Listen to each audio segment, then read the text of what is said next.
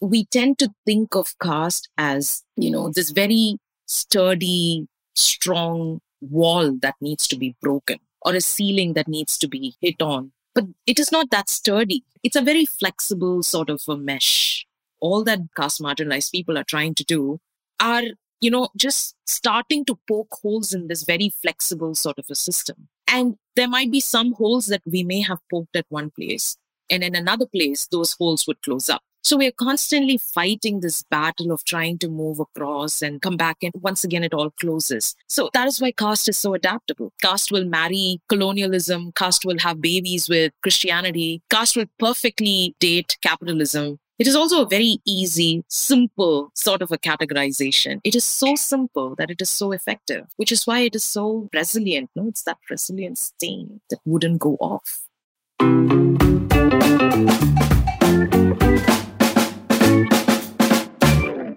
That was Christina Dhanraj, our guest for today.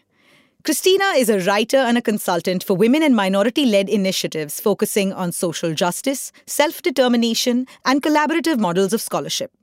She was the co founder of the Dalit History Month project and is currently an advisor for Smashpod, a mental health initiative based on intersectional feminism. Aditi, what did you think of what we just heard? I'll be honest, I belong to the 1% of the 1% of the 1% of the 1%. I am the sort of, I'm the Karen of Indian women, right? And by the way, I have heard that there is also a term for the Karens, you know, the upper caste, upper class Indian women. We're called the Shalus. The Shalus. Which I think is a hilarious term. And I would be, I mean, I'm mortified whenever someone calls me that but we're called the Shalus because we're so precocious and we, you know, employ our upper caste lady tears and the, oh my God, I'm horrified every time that we're faced with any kind of tragedy or any kind of injustice we see in the world. Because also we've led these like, you know, privileged and sheltered lives. And so I am self confessed Shalu. You are, you know, and I have to say, I have lived in India for so long and I still struggle with totally understanding the full extent and breadth of caste. My closest prism that I can understand it through is in the US, we have race is similar to caste, and we have similarly entrenched systemic issues that are really at the pit of so much of the things that we struggle with as a society. And similarly, as a white woman, white American woman, I occupy a huge amount of privilege in that space. So, but I'm wondering, can you tell us when did you first really understand your privilege in this space? You know, it's so horrifying to say, but I think my learning of caste may honestly be on the same level as yours because one of the sneakiest things that caste or the caste system has done is to be, as you know, as Christina says, is to be so all pervasive that you don't even realize it exists. The lady who brought us up, the domestic worker who brought us up, who brought me up personally, she was more than a mother to me. You know, she, while my mother was out there working, she was the one that sort of took care of me. And I remember I was in boarding school, and in every boarding school setup, they have what is a local guardian. And so my dad had recommended one of his friends to be my local guardian in the same city in Pune. I was in boarding school in Pune. And so my mother and Stella auntie went to talk to her to tell her that, oh, you know what, this is Aditi, will you be her local guardian and everything? And when we got there, the lady served my mom some water in a glass glass and then as Stella auntie came to take the second glass of water, she went, no, no, no, one second, she's getting your glass. And I didn't even realize it. And my mother walked out.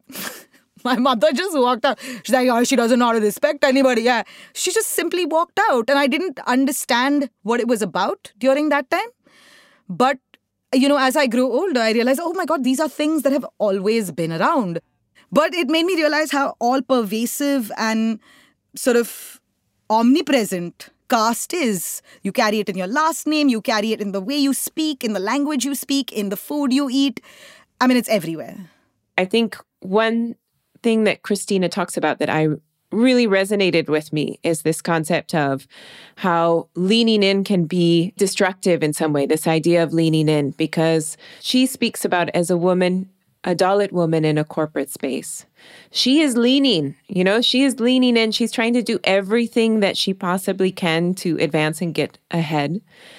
But the fact is that idea of leaning in puts all of the onus on the individual, and she exists in an entire social structure that is not set up to give her that advanced place, that is not set up to already assume that that she has a seat at the table, that she is going to be able to do it. So it's not just the onus on the individual, but it's that we exist in this incredible system that works in so many different ways for so many people.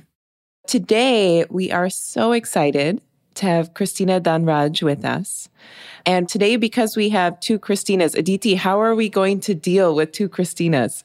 You know, the cooler Christina is going to be called Miss Dhanraj, and the other Christina is going to be called Lil C, like the vanilla ice of podcasting. You better rap at some point in this episode, okay, Christina? Yes, yes. And I think that that is totally well founded. And I am definitely the little, I am the little C in this discussion for sure. happily, happily. And today we're going to be speaking with Miss Dhanraj a bit about her own work. We're looking at the overall picture of workforce discrimination and challenges amongst India's Dalit women, and also how this translates into different types of spaces. So, Ms. Dhanraj, I started following you on Twitter after you established and created the Dalit History Month in April. And of course, putting aside the need to have a history and the need to know where you come from, why April? Why did you decide that April will be Dalit History Month? And what was the sentiment and ethos behind the founding of Dalit History Month? Thanks so much for having me, Christina and Aditi. I think this is a brilliant opportunity to have a conversation that's not always seen together, which is workforce and Dalit women.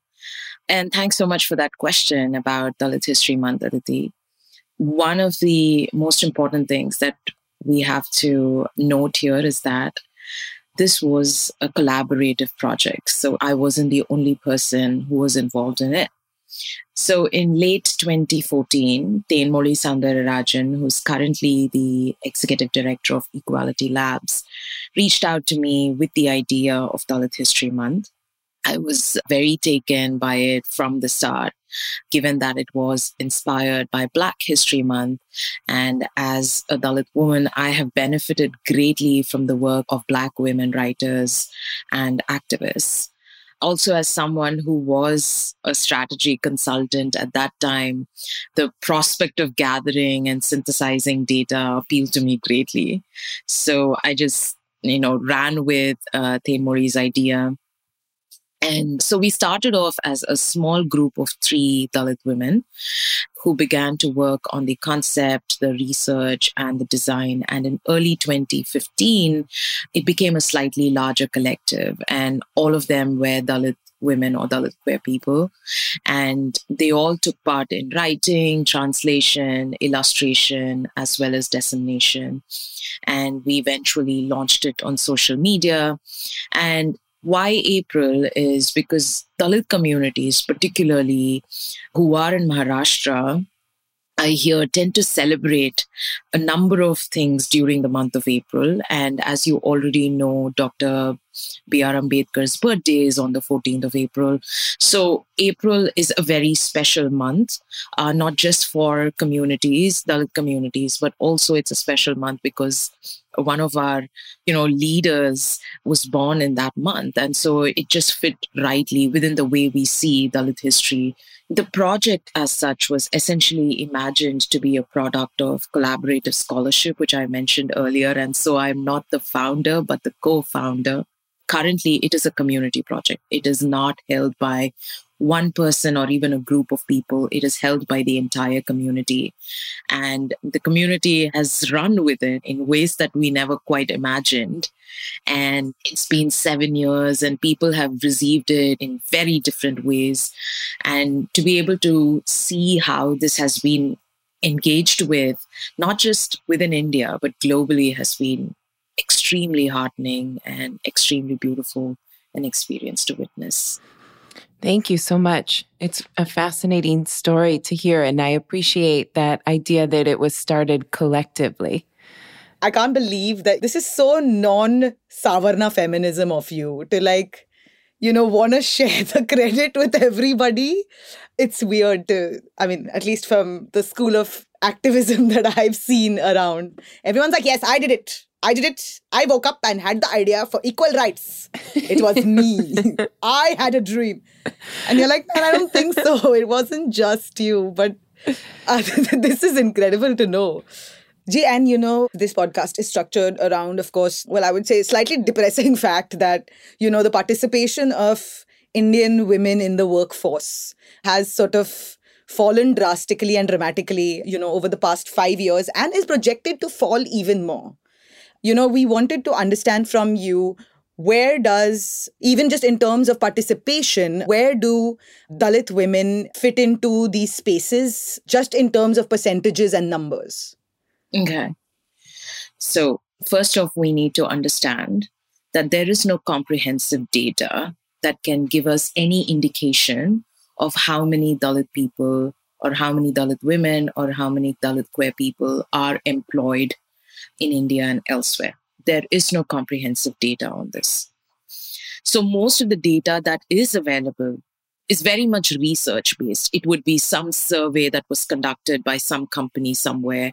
It would be researchers who are interested in this question who would go about culling that data.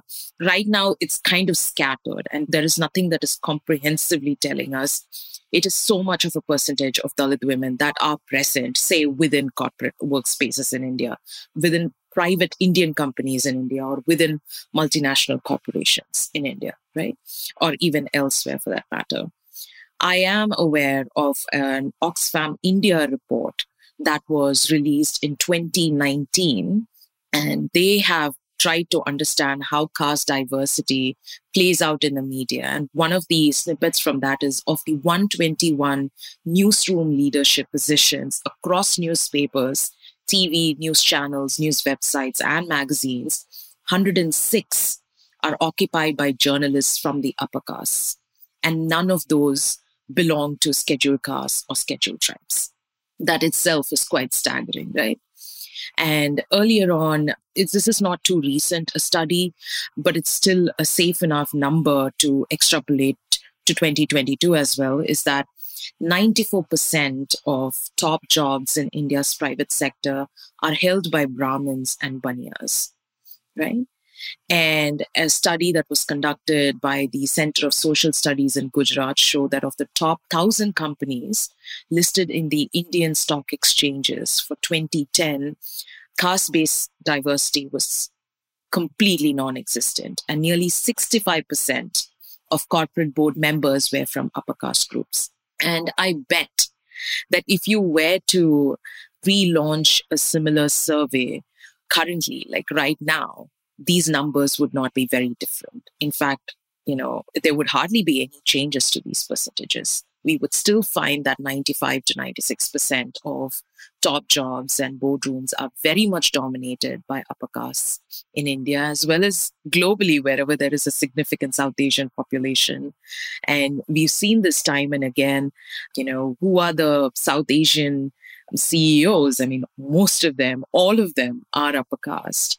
And uh, every time a news of such a leadership hits social media, we have people from upper caste locations saying, yay, go Brahmin, yay, go Baniya. And that speaks to it, right? I mean, people who've been able to climb the corporate ladder or climb, you know, organizational ladders within India and elsewhere have always and continue to be people from upper caste locations. So you mentioned before about the data that it exists in the public sector.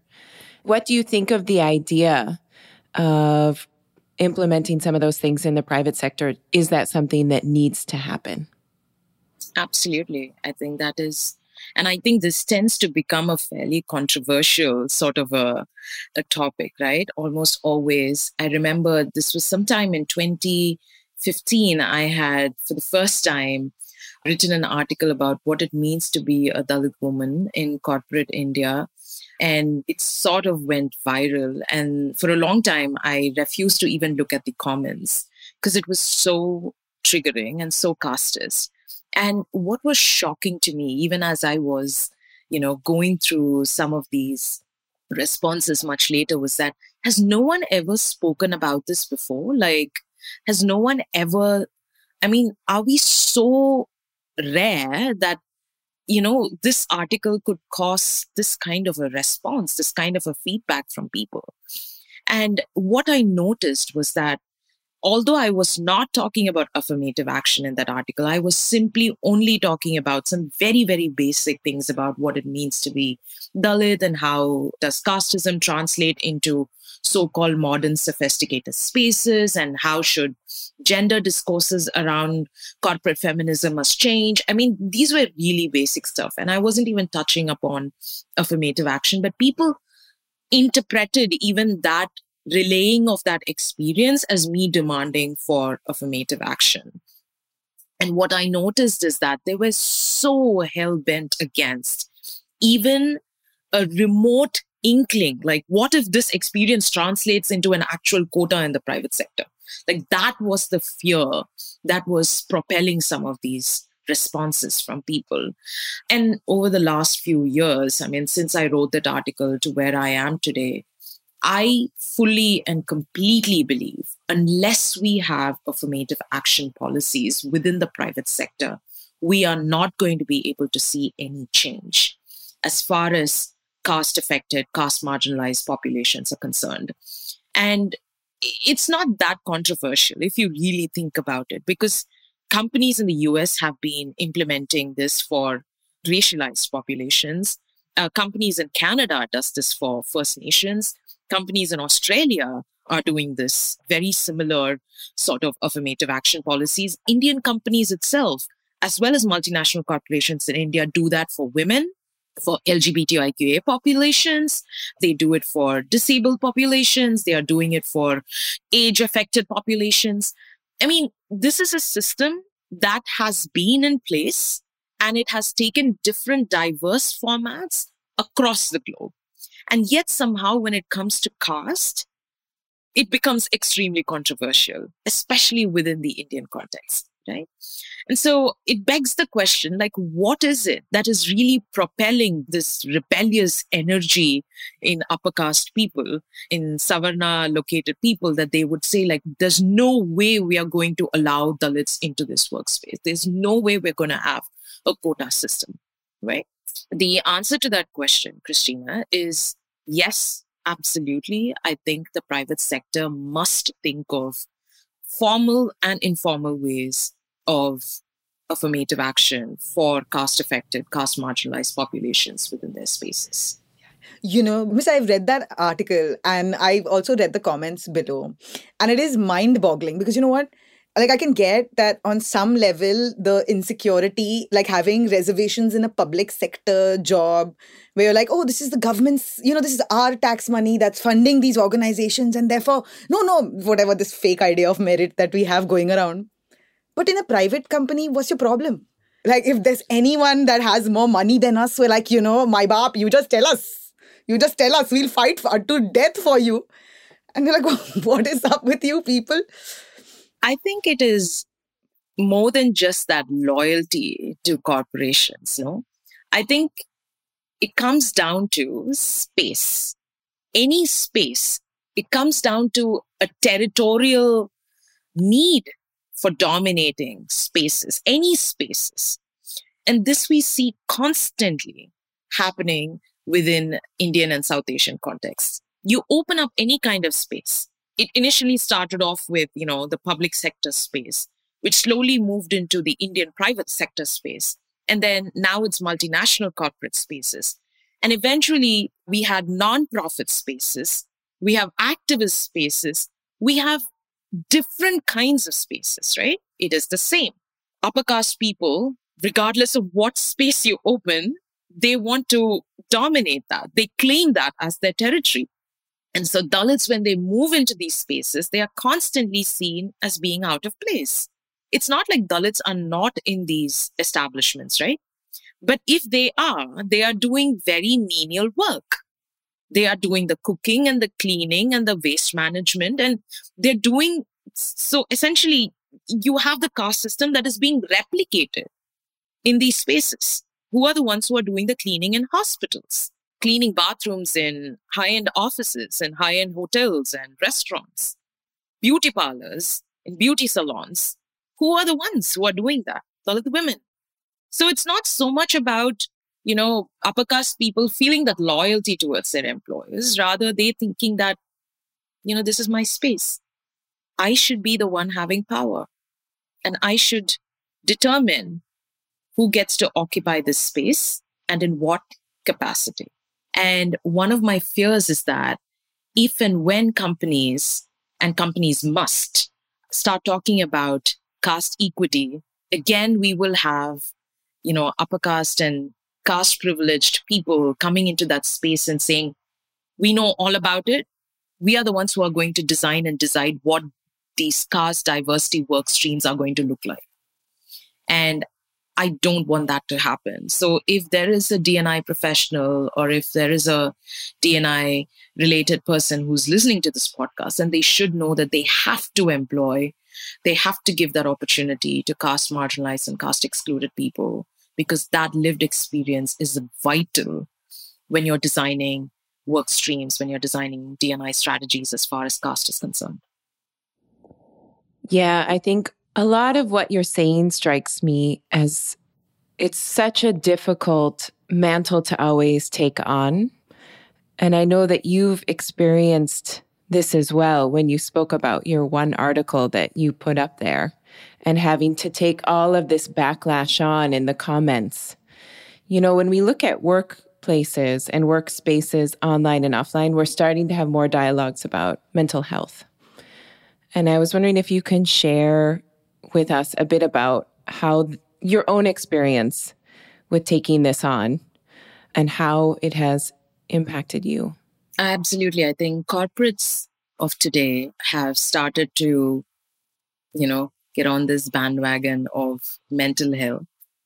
And I'm very happy to see that. But I'm also extremely suspicious because I don't know how they would, you know, take that and twist it into something that it is not. I truly believe that employers, whether it is, you know, tech companies or I don't want to speak so much about public sector. I'll come to that in a minute because both of my parents were public sector employees and the issues that they face are markedly different from the issues that you know me and my sister faced or my colleagues and my peers are facing these days so within the private sector whether it's indian companies or multinational corporations i think these spaces were not ever designed for things to be easy We're never designed for a good life you know, for a healthy life, for a peaceful life. The very systems that are in place, you know, around these spaces, inside these spaces, thrive on the ill health of people. They are not going to be able to make money out of it. They are not going to be able to monetize it. So the very structures that are in place are first off extremely, extremely skewed, right? And so most of these initiatives that are starting are trying to counter these structures in some way or the other. But these structures are so powerful that, you know, any sort of new discourse, they would take it and then they would completely twist it. You know, so essentially, this is how the system has been designed. The second is that for women in particular, including Dalit women, on top of our respective historical marginalizations, right? Regardless of the magnitude and the degree with which we have faced both individually and collectively, modern workplaces have also become hubs of toxicity, hmm? additional toxicity in many ways, right? And I keep going back to what's being repeatedly told to us, specifically women, and what we have also come to believe as the ultimate truth, which is be more visible, do more networking, get your name on a flagship project, lean in, do more.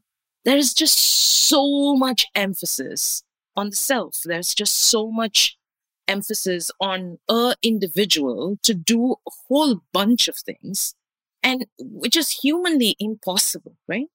And I think this lean in philosophy has been drilled into our heads so much that right now it almost seems impossible to convince the leadership to think otherwise. Take Women's Day. I mean, what happens during these days? I mean, either they are, you know, one side of it is to, you know, give roses and poetry and all of that's just BS. And I'm not even talking about that. The other side is to have these long sessions, lunch and learns, where you are essentially telling what? You're telling women to be better. You're telling women to speak more. You're telling women to be more visible.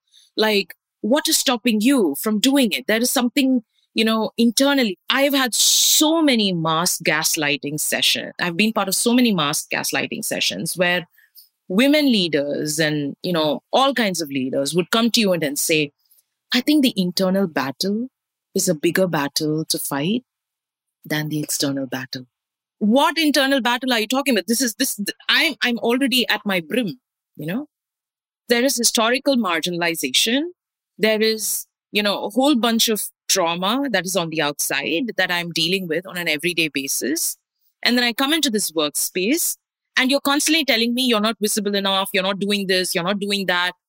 You know, and this is a way for corporates and this is a way for establishments to completely shirk off their responsibility, completely shirk off accountability, and place the whole thing on the individual saying, it's because of you. There is something that you are not doing right, or you're not doing, or you're doing something that is not what we exactly expect, which is what is impeding your growth. And I find that really funny because there is only so much that an individual can do, can operate in, right? If the space itself is so toxic to, to start with. So, I mean, I'm not surprised that the mental health of working women has gone down so badly. There's, of course, COVID. And I mean, COVID, a pandemic is, of course, something that, you know, most of us have witnessed the first time in our lifetime. But, you know, that is to be expected if you're going to have a life. But a catastrophe cannot be the only reason why the mental health of women is breaking down. Like, you know, there is no infrastructure, solid infrastructure for women to fall back on, for women to depend on. And which is why even a catastrophe can completely break things for them. G and Ms. Dhanraj, what is the role of an employer? And I'm speaking across sectors, public sector, and we've had several interviews and I personally have been schooled about how, you know, whenever I'm always like, hey, you know, so like, what can we do to fit in better? And people are like, stop it. Stop it. Okay. Nobody needs to fit in better. Right. Like, you know, workspaces need to do better. Absolutely. And so, as an employer in a formal workspace and an informal workspace, what are the systems that we can currently? I mean, it scares me to say, like, we should collect data because that's what? We haven't even done that. Yeah. But what are the systems we can put into place employee facing? Like from the end of, you know, hiring more women, hiring more Dalit women, hiring more queer people.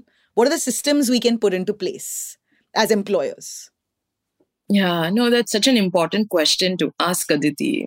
And also, like, the answer to that is so long and so complicated, no? Because, of course, the solutions will vary depending upon the sector, that we're talking about, right? But in general, if I were to keep Dalit women at the center of it, or not just Dalit women, but also caste excluded women at the center of that question, I'd say that first of all, employers must recognize that caste is an issue. I think that recognition and that acknowledgement hasn't happened yet and hasn't happened extensively enough. And so we definitely need to have that acknowledgement in place right? It is precisely because of caste that we don't have enough of us in these so called modern workplaces.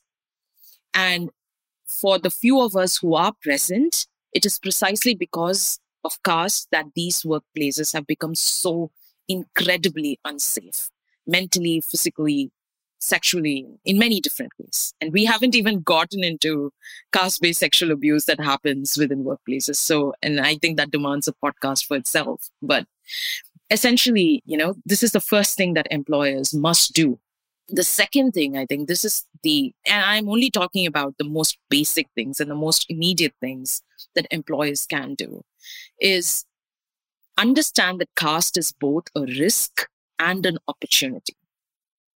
Right? There is undeniable evidence that caste hurts corporations. The Kent RO Systems ad was Are you allowing your maid to knead atta dough by hand? And then it says, Her hands may be infected. And then it goes on to say, Health and purity, Kent atta maker and bread maker. This was the ad that Kent RO Systems had put out. There are similar advertisements that Shoppers Stop has done, Facebook has done. When I was growing up, I remember this ad for teeth whitening, where, you know, there was this palace where, you know, people would be climbing on these parapet walls and they would like smile and their teeth would essentially be the light that would lit up the pathway. I mean, that is so terrible. Like, can you imagine that they are using people's bodies to, you know, I mean, where all of this has its basis in caste. And the fact that, you know, these ads could actually be made, these marketing campaigns can actually be conceived and get out of, you know, quality control without anyone saying, hey, that is so problematic, shows that there are no caste marginalized people in their teens who are in a position of decision making.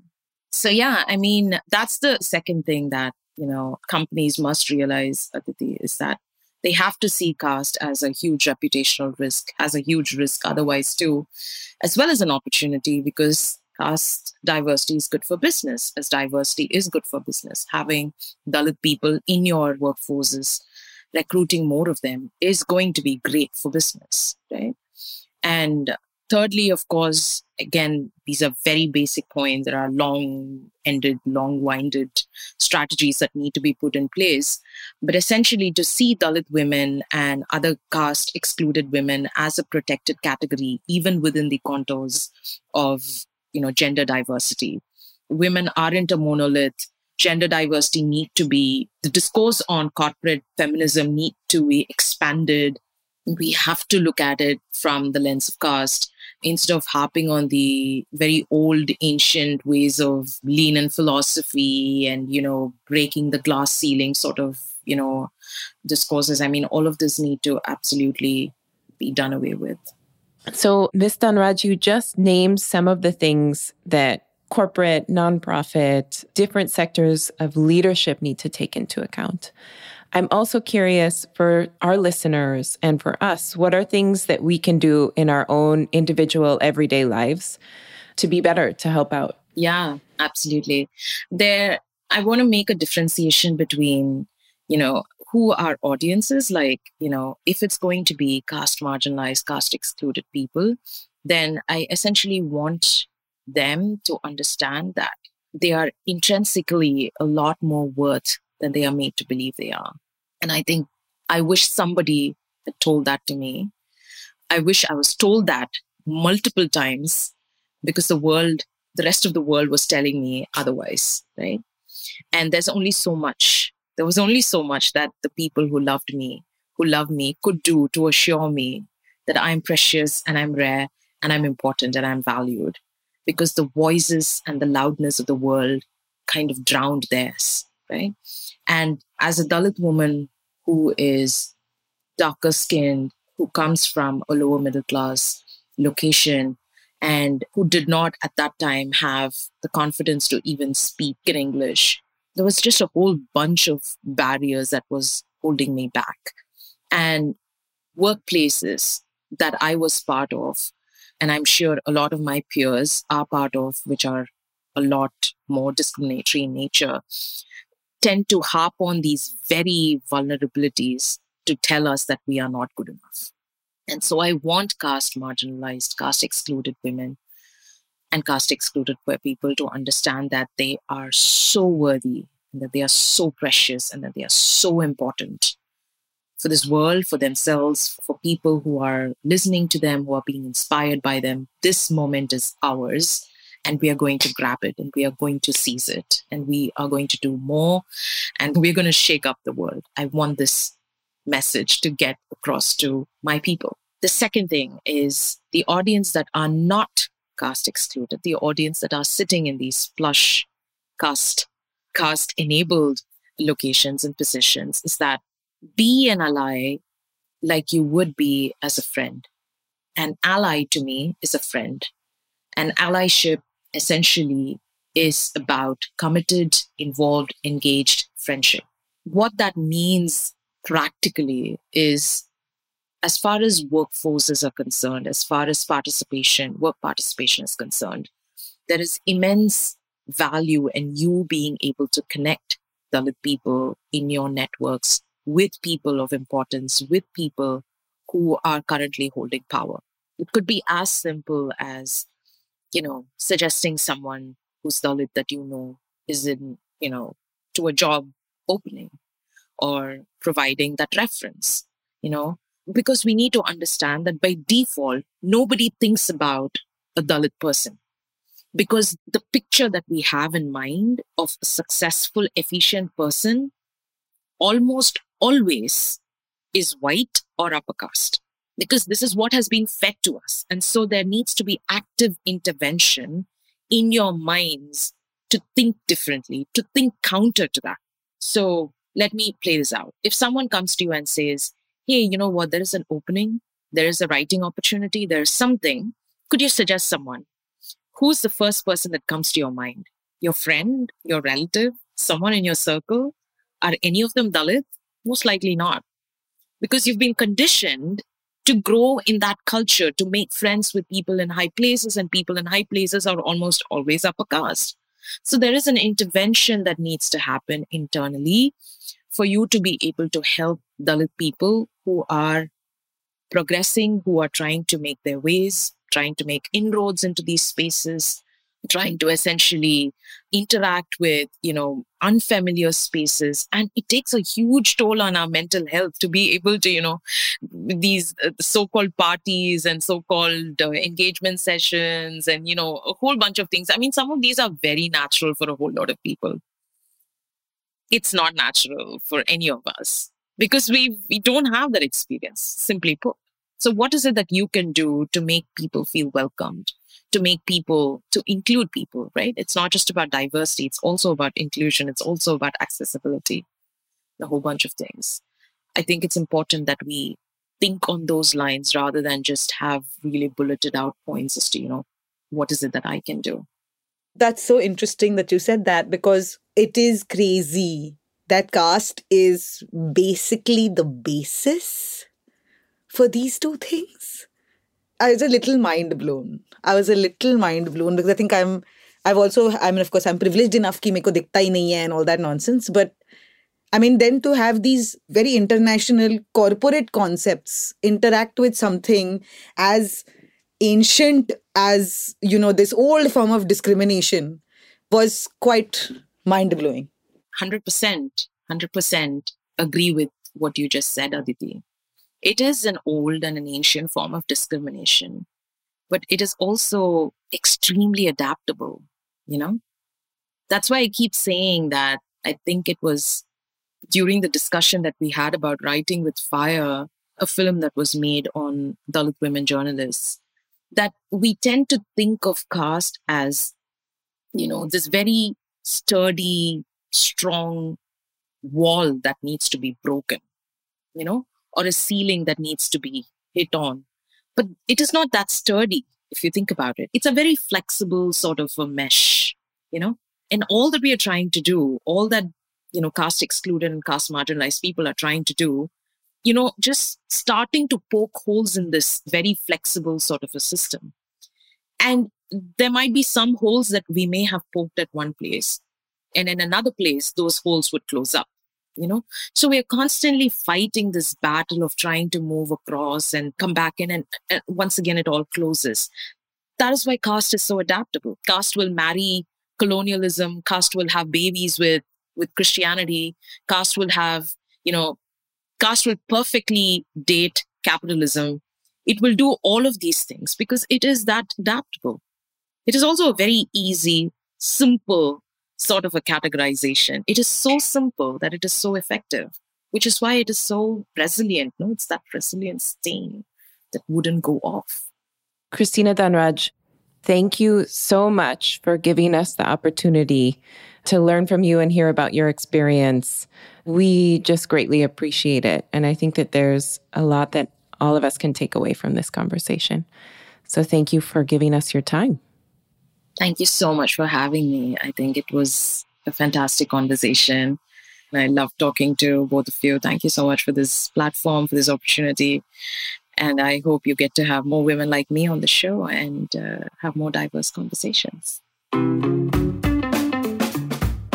For more information on the podcast, please visit womeninlabour.com or search for Women in Labour on Instagram, Twitter, or Facebook.